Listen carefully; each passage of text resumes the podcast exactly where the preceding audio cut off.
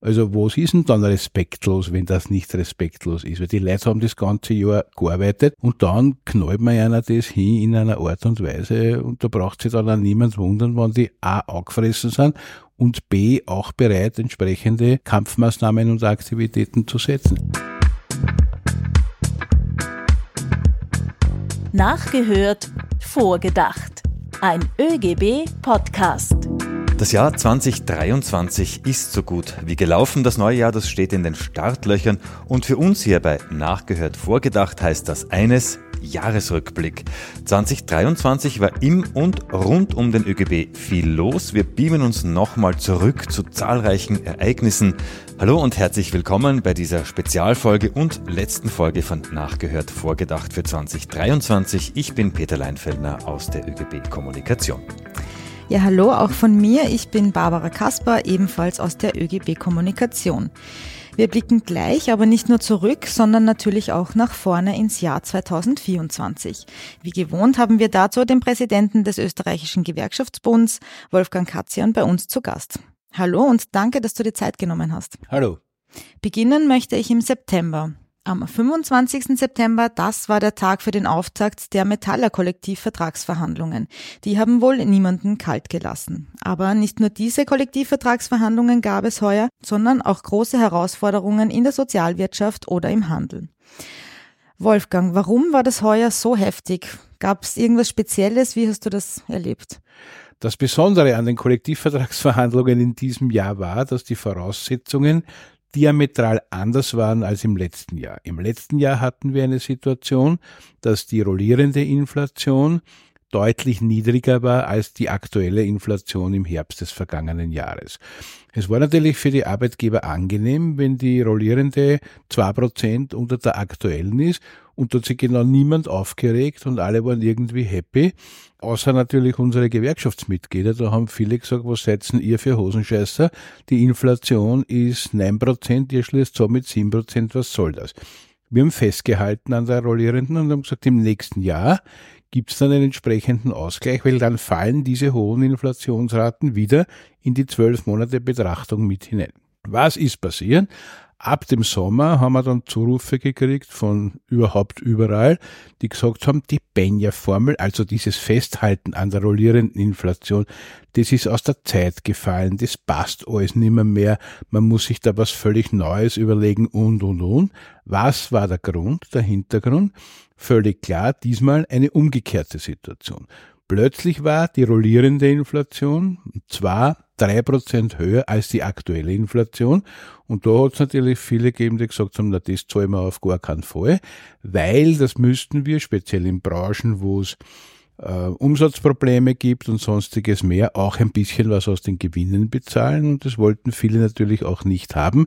Und plötzlich wurde alles in Frage gestellt. Aber auch da haben wir gesagt, wir ändern nicht mitten im Match die Spielregeln. Wenn wir in den letzten Jahren immer entlang der Rollierenden verhandelt und abgeschlossen haben, dann tun wir das auch diesmal. Und das war der Hintergrund für diesen großen Konflikt. Und dahinter liegt aber auch noch, dass es die Bundesregierung verabsäumt hat, inflationsdämpfende Maßnahmen zu setzen. Es wurde eine andere Strategie gewählt und darum haben wir eben jetzt da die Situation, dass wir in Westeuropa zu den Ländern gehören mit der höchsten Inflation und daher genau die Probleme und diese Auseinandersetzungen, die sich aus dem heraus ergeben haben. Du hast es schon ganz kurz angesprochen. Es gab auffällig viele Zurufe von, von außerhalb der Gewerkschaft, äh, Zurufe aus der Wirtschaft, von diversen Expertinnen, die gefordert haben Lohnzurückhaltung, die auf die Lohnpreisspirale, die sogenannte, aufmerksam gemacht haben und dass wir uns da zurückhalten sollten. Brauchen wir das als Gewerkschaften? Wir brauchen gar keine Zurufe wir sind äh, Teil der österreichischen Sozialpartnerschaft. Es ist ein wirkungsvolles und effizientes Werkzeug. Es ist ein freiwilliges Werkzeug und es funktioniert, solange bestimmte Voraussetzungen eingehalten werden. Voraussetzungen, das betone ich immer wieder, sind Dialog, also miteinander reden, Augenhöhe, also nicht einer von oben herab äh, richtet den anderen irgendwas aus und Respekt. Und wenn diese drei Voraussetzungen erfüllt sind, dann kann Sozialpartnerschaft funktionieren und dann funktioniert Sozialpartnerschaft auch. Und warum braucht man keine Zurufe? Ich meine, es ist ja verlockend, für politische Parteien, für Wirtschaftsforscher, für alle Welterklärer, äh, die es überhaupt gibt, zu sagen, na, die verhandeln jetzt, ihr müsst dieses tun, ihr müsst jenes tun, und wenn ihr dieses nicht tut, passiert jenes und und und. Ne? Und ähm, der Punkt ist, weiß nicht, wie sich manche das vorstellt, aber Faktum ist, wenn in einer bestimmten Branche Arbeitgeber und Arbeitnehmer zusammenkommen, um über einen Kollektivvertrag zu verhandeln, dann sind das die Menschen, die in dieser Branche arbeiten und tätig sind. Entweder weil sie eine Firma haben, weil sie Geschäftsführer oder Personalchefs in Unternehmen sind, auf unserer Seite, weil sie Betriebsräte, Zentralbetriebsratsvorsitzende von Unternehmen sind und die wissen ganz genau, wie schauen die Rahmenbedingungen in der Branche aus? Welche Möglichkeiten gibt es? Wie hat sich das entwickelt? Welche Perspektive gibt es? Und all das ist eine gemeinsame Betrachtungsweise, wo die, die in diesem Rahmen tätig sind, genau wissen, was sie zu tun haben. Das setzt nicht außer Kraft die rollierende Inflation, die ich vorher erklärt habe, weil das ist vollkommen klar. Ich kann ja nicht denen Leid sagen, du hast halt ein Pech gehabt und äh, weil es der Branche gerade so oder so geht, kriegst du halt nicht äh, den Teuerungsausgleich und deine Kaufkraft sinkt und wenn du es ändern willst, musst betten oder sonst irgendwas. Das wird nicht funktionieren. Das heißt, die Abgeltung der rollierenden Inflation, die Sicherung der Kaufkraft der Arbeitnehmerinnen und Arbeitnehmer steht bei allen Branchen, wurscht welche, im Vordergrund. Aber alles, was sich zusätzlich abspielt, ist natürlich auch eine Angelegenheit, wie sind die wirtschaftlichen Rahmenbedingungen und wie sind die Rahmenbedingungen in dieser Branche. Auf das wird ziemlich genau Rücksicht genommen und daher braucht es nicht irgendwem von außen, der dann sagt, macht dieses oder macht jenes. Und ehrlich gesagt, ich habe es auch äh, den verantwortlichen Ministern gesagt, die kummer sind und gesagt haben, na ja, wenn ihr einmal Zahlungen macht, wir, wir würden das wieder so gestalten, dass das steuerfrei ist. Wir haben gesagt, das ist keine Forderung von uns, weil eine Einmalzahlung kann nicht ersetzen eine Erhöhung des kollektivvertraglichen Monatslohns oder des Monatsgehalts. Das geht nicht, weil Einmalzahlung hat den Schalenbeigeschmack des Wortes einmal. Das heißt, es gibt einmal ein Geld, aber die Preise bleiben ja dauerhaft hoch. Es wird ja überhaupt nichts billiger und daher muss man das auch genau so sehen. Und darum haben wir gesagt, ja, ihr könnt mit den Einmalzahlungen äh, schon was machen. Das Parlament hat jetzt äh, die Rahmenbedingungen geschaffen, dass das geht, aber für uns nicht Teil oder schon gar nicht anstatt prozentueller Lohnerhöhungen zum Ausgleich äh, der Inflation. Wolfgang, du hast das angesprochen. Augenhöhe war wichtig oder wäre wichtig bei Verhandlungen, dass man auf Augenhöhe verhandelt. Wir waren jetzt aber alle live dabei. Wir haben es gesehen und man hat auch immer wieder aus dem Hintergrund gehört, dass von einer bisher beispiellosen Respektlosigkeit der Arbeitgeber bei den Verhandlungen, äh, dass wir es damit zu tun hatten heuer. War das tatsächlich so oder, oder täuscht das oder was ist da der Hintergrund? Es hat bestimmte Bereiche gegeben, da konnte man den Eindruck wohl nicht vom Tisch wischen, dass es diese Respektlosigkeit gab. Ich möchte ausdrücklich betonen, das ist nicht überall der Fall. Wir haben natürlich auch Branchen und Bereiche, äh, wo es einen respektvollen Umgang der Arbeitgeber mit den Arbeitnehmern, mit den Betriebsräten, mit den Gewerkschaften gibt. Ich greife jetzt nur wahllos äh, den Zukunftskollektivvertrag aus der Gastro heraus, der abgeschlossen wurde und der gerade in einem Bereich, wo immer gesagt wird, dort geht überhaupt nichts, äh, natürlich eine, eine, ein ganz besonderer, besonders wichtiger Schritt war. Also es gibt sehr wohl Arbeitgeber und auch Arbeitgeberorganisationen, die sagen, wir haben Respekt, wir respektieren auch die Leistung und das, was die Menschen das ganze Jahr geleistet haben. Und wir bemühen uns auch um die Menschen. Ich meine, das ist auch ein bisschen schwierig vom Fachkräftemangel zu schwadronieren äh, und gleichzeitig äh, bei Kollektivvertragsverhandlungen bei einer rollierenden Inflation von fast 10 Prozent ein Angebot von 2,5 zu machen oder zwei Verhandlungsrunden gar kein Angebot zu machen. Also was ist denn dann respektlos, wenn das nicht respektlos ist? Weil die Leute haben das ganze Jahr gearbeitet, haben dazu beigetragen, dass die Unternehmen gute Gewinne erwirtschaftet haben und dann knallt man einer das hin in einer Art und Weise und da braucht sich dann auch niemand wundern, wenn die A angefressen sind und B auch bereit, entsprechende Kampfmaßnahmen und Aktivitäten zu setzen. Ist meiner Meinung nach vollkommen klar. Und diese Respektlosigkeiten hat es schon gegeben. Und da muss man auch nachdenken für die Zukunft, wie man das ähm, irgendwie versucht einzufangen. Und da bemühen wir uns auch darum natürlich. Ein Thema, das ich noch ganz kurz ansprechen möchte. Du hast vorhin schon darauf verwiesen, das Thema Teuerung. Wir liegen im Spitzenfeld der EU, hast du auch erwähnt. Wenn ich jetzt über die Grenzen blicke und eben sehe, es gibt Länder, die es besser machen. Warum hat das unsere Regierung nicht gemacht, auch wissend, dass natürlich dann diese Untätigkeit bei den Lohnverhandlungen wieder eine Rolle spielt? Wir haben das immer wieder betont, auch die Arbeitgeberorganisationen, nicht nur wir, aber wir als Sozialpartner insgesamt haben der Bundesregierung gesagt, Leute, wenn ihr nicht eingreift in den Markt und wenn nicht die Inflation insgesamt gesenkt wird, dann kommt das Thema bei den Lohnverhandlungen am Tisch, weil ihr werdet ja nicht glauben, dass wir als Gewerkschaft hergehen und den Arbeitnehmern sagen, upsi, ihr habt ein Pech gehabt, sondern ganz im Gegenteil. Unser Job ist es, die Kaufkraft zu sichern und daher werden wir da alles tun, um das entsprechend umzusetzen. Und ich bin mir nicht sicher, was der Hintergrund war. Vielleicht haben einige geglaubt, wir trauen uns nicht oder wir kennen es nicht oder sonst irgendwas. Die wurden, äh, glaube ich, schon eines Besseren belehrt. Und zum Zweiten glaube ich schon auch, dass es viele Berater gegeben hat, die die Bundesregierung hatte aus unterschiedlichen Ecken und äh, auch bei, bei der Sichtweise von Ökonominnen und Ökonomen, da gibt's ja nicht nur eine Lehre oder eine Lehrmeinung, sondern auch unterschiedliche. Und wenn die Berater auf der neoliberalen Ecke sich ballen äh, und die sagen, na Gott, das will der Markt, der ist heilig, das ist ja der Altar, vor dem wir stehen und dort darf man gar nicht eingreifen äh, und dann auf die gehört wird, dann kommt der Kuddelmuddel raus, den wir jetzt haben. Beim Thema Teuerung müssen wir natürlich auch über was ganz Wichtiges sprechen, nämlich über die Menschenkette, die der ÖGB ja organisiert hat. Am 20. September 2023 war das. Eine gigantische Menschenkette rund um die Bahnmeile des Parlaments in Wien. Wenn du dich zurückerinnerst, wie war dieser Tag für dich? Wie ist es dir da gegangen? Es war ein super Tag, weil wir gesagt haben, wir wollen vor Beginn der Kollektivvertragsverhandlungen ein deutliches Zeichen setzen. Und warum haben wir das Parlament gewählt? Weil das auch der Platz wäre, wenn es noch äh, inflationsdämpfende Maßnahmen gäbe, äh, wo das beschlossen werden muss. Und darum haben wir gesagt, wir machen äh, die Menschenkette rund ums Parlament. Wir wussten, natürlich, dass eine Parlamentssitzung ist. Und wenn eine Parlamentssitzung ist, muss man die Menschenkette nicht ums Parlament, sondern um die Bahnmeile rund ums Parlament machen. Und ähm, da haben wir gesagt, okay, ist ein bisschen eine Challenge, aber wir, wir können das und wir schaffen das. Und die war, es war wirklich großartig, wie viele äh, Kolleginnen und Kollegen aus den unterschiedlichsten Bereichen, wie viele begeisterte Menschen auf den Straßen gesagt haben, da bin ich mit dabei, wir wollen diese Menschenkette schließen. Das war auch die Zielsetzung.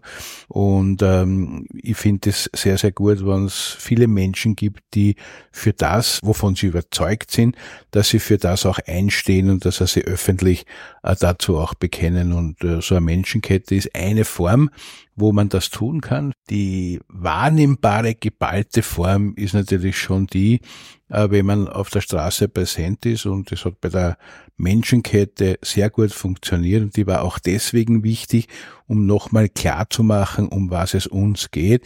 Wir tun nicht aus Jux und Dollerei Verhandlungen führen, sondern es geht um die Sicherung der Kaufkraft. Und diese Deutungshoheit, äh, die wir, glaube ich, gut über diesen Herbst getragen haben, die hat auch ihren Ausgangspunkt in einer sehr, sehr breiten Zustimmung der Bevölkerung. Kommen wir jetzt zu zwei Ereignissen, die für dich persönlich äh, als Person äh, ganz wichtig waren, die auch dein berufliches Jahr geprägt haben. Du bist wiedergewählt worden als Präsident des österreichischen Gewerkschaftsbundes. Das war im Rahmen eines großen ÖGB-Bundeskongresses Ende Juni und erstmals bist du auch zum Präsidenten des EGB, des Europäischen Gewerkschaftsbundes, gewählt worden. Das war Ende Mai. So, jetzt könnte man natürlich sagen, du bist seit Jahrzehnten in der Gewerkschaftsbewegung, du könntest dich zur Ruhe setzen, du könntest sagen, okay, ich habe mein Werk getan. Warum tust du dir das noch an? Zum einen der, die Funktion im ÖGB, die ist mir natürlich deswegen ein Herzensanliegen, weil ich ja vor fünf Jahren angetreten bin, um den ÖGB weiterzuentwickeln, in vielen Bereichen in die digitale Welt zu bringen und, und, und. Also gibt es ja viele äh, Vorstellungen und Überlegungen. Aber in den fünf Jahren, in denen ich Präsident dieser wunderbaren Organisation sein durfte, haben wir halt ein bisschen eine Pandemie gehabt, die uns zurückgehauen hat und wo wir uns mehr über die Bildschirmkastel da angeschaut haben, als dass wir miteinander irgendwas tun konnten.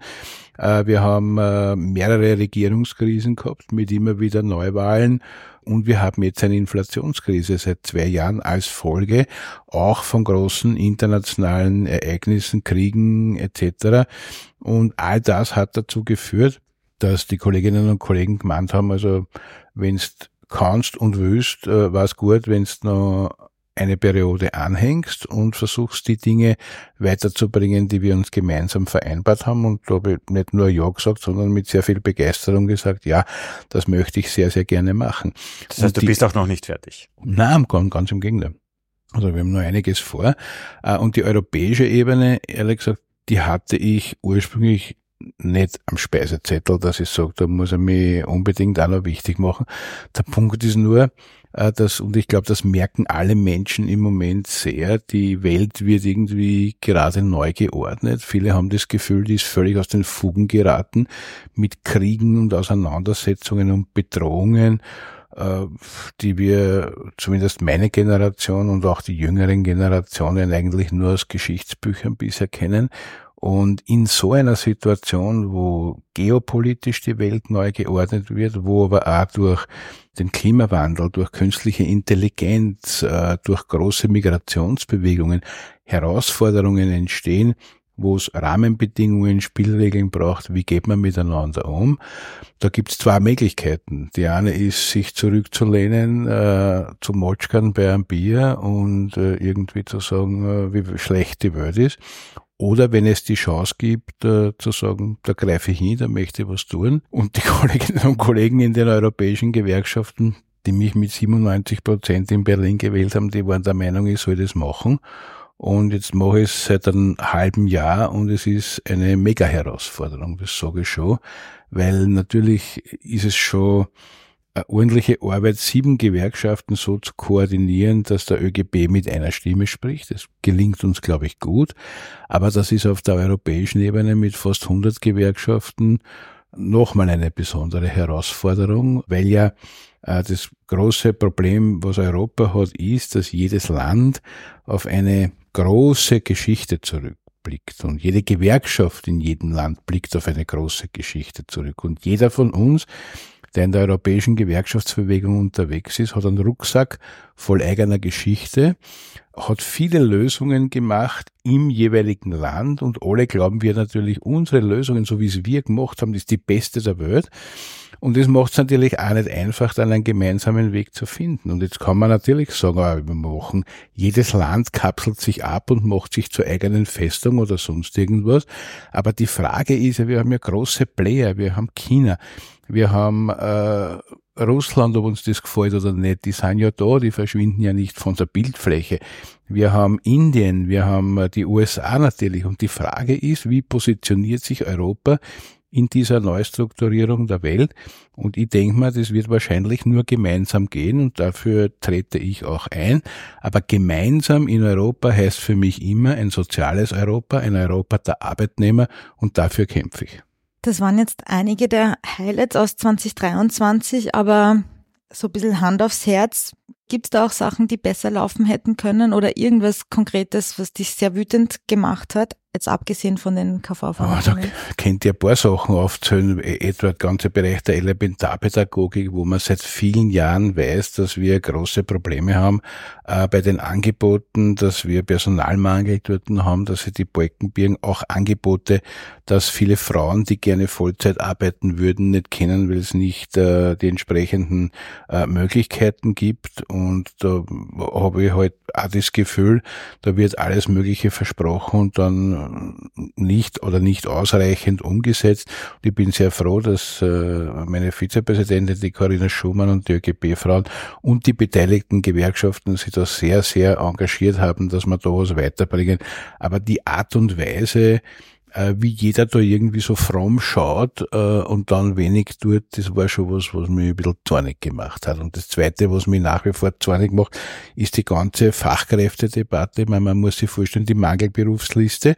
Also das sind Berufe, wo wir nicht genug Menschen in Österreich finden. Das ist deswegen Mangelberufsliste, dass auch Leute außerhalb der EU, aus sogenannten Drittstaaten, bei uns arbeiten können. Und diese Mangelberufsliste hatte 2017 elf Berufe.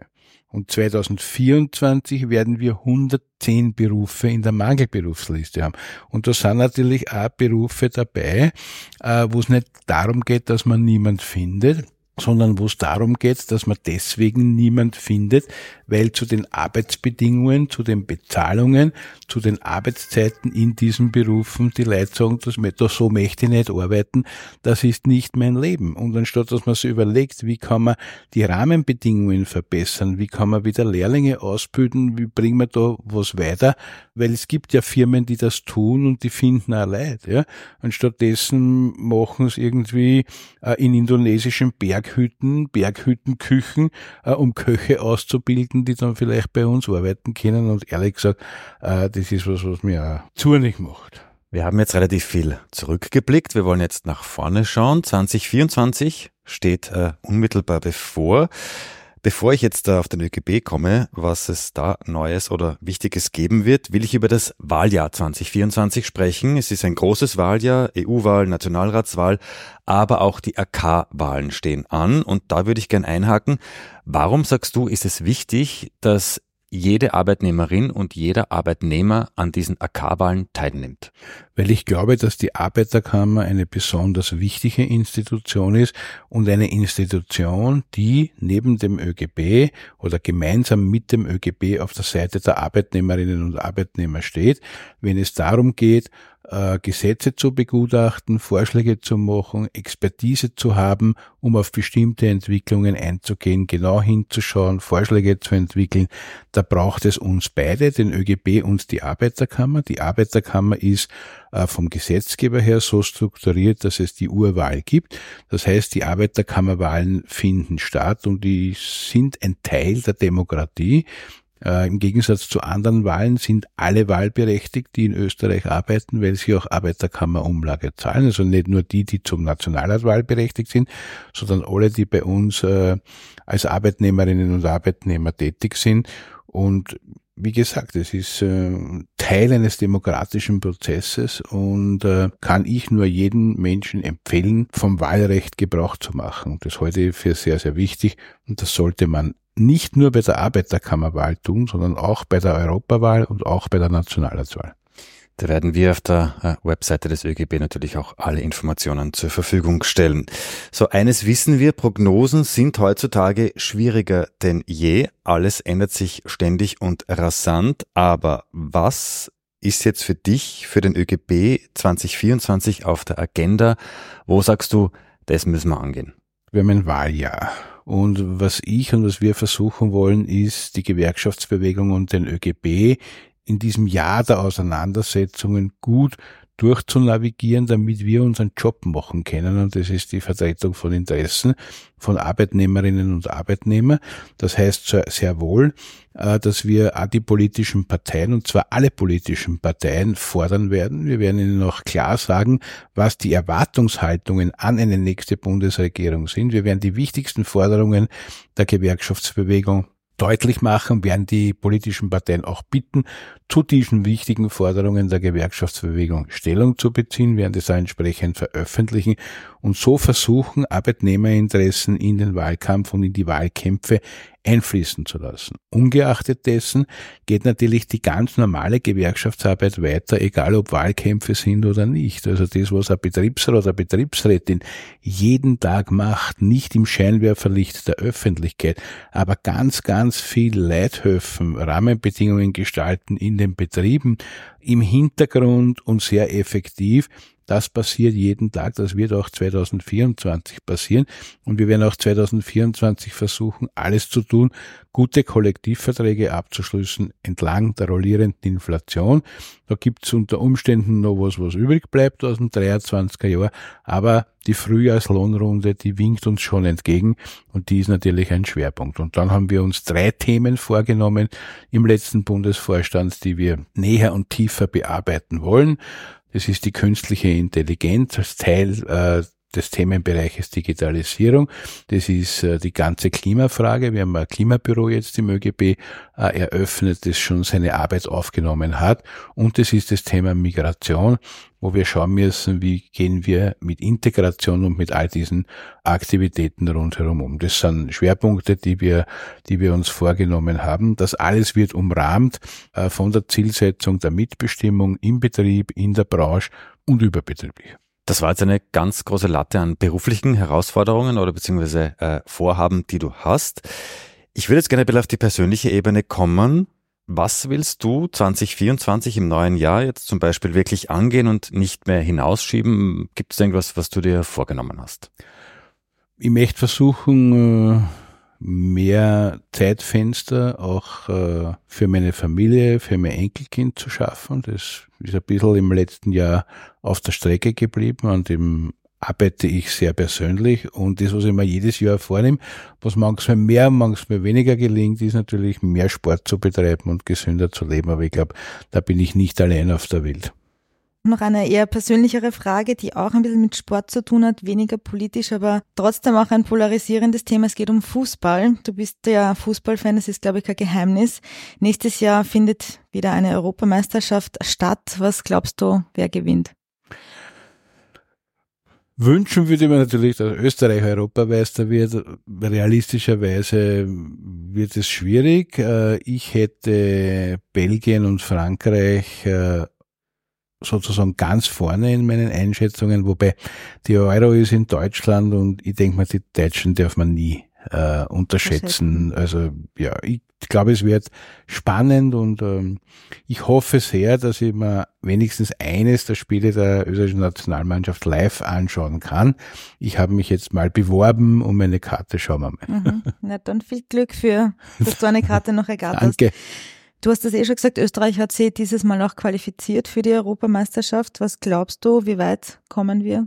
Die erste Runde überstehen wir sicher, da bin ich mir ganz, ganz sicher. Und äh, sonst nach oben hin alles offen. Ich halte die Daumen. Ich glaube, die Verantwortlichen im ÖFB, die machen einen guten Job und äh, wir hoffen, alle und anderen unterschätzen uns, die werden dann schön schauen. Mhm. Ja, wie Österreich abschließen wird bei der Europameisterschaft, werden wir uns dann nächstes Mal anschauen, beim nächsten Jahresabschluss-Podcast.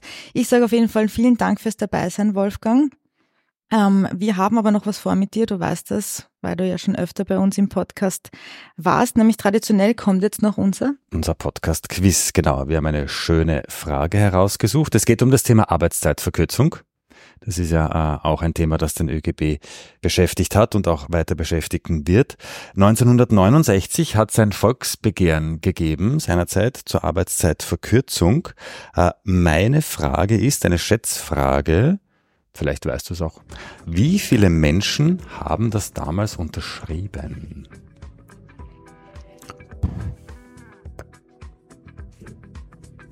Knappe Million? Ja. Ja, das ist eigentlich, also es waren 890.000 Menschen, also das äh, lassen wir natürlich als äh, bestens beantwortet durchgehen.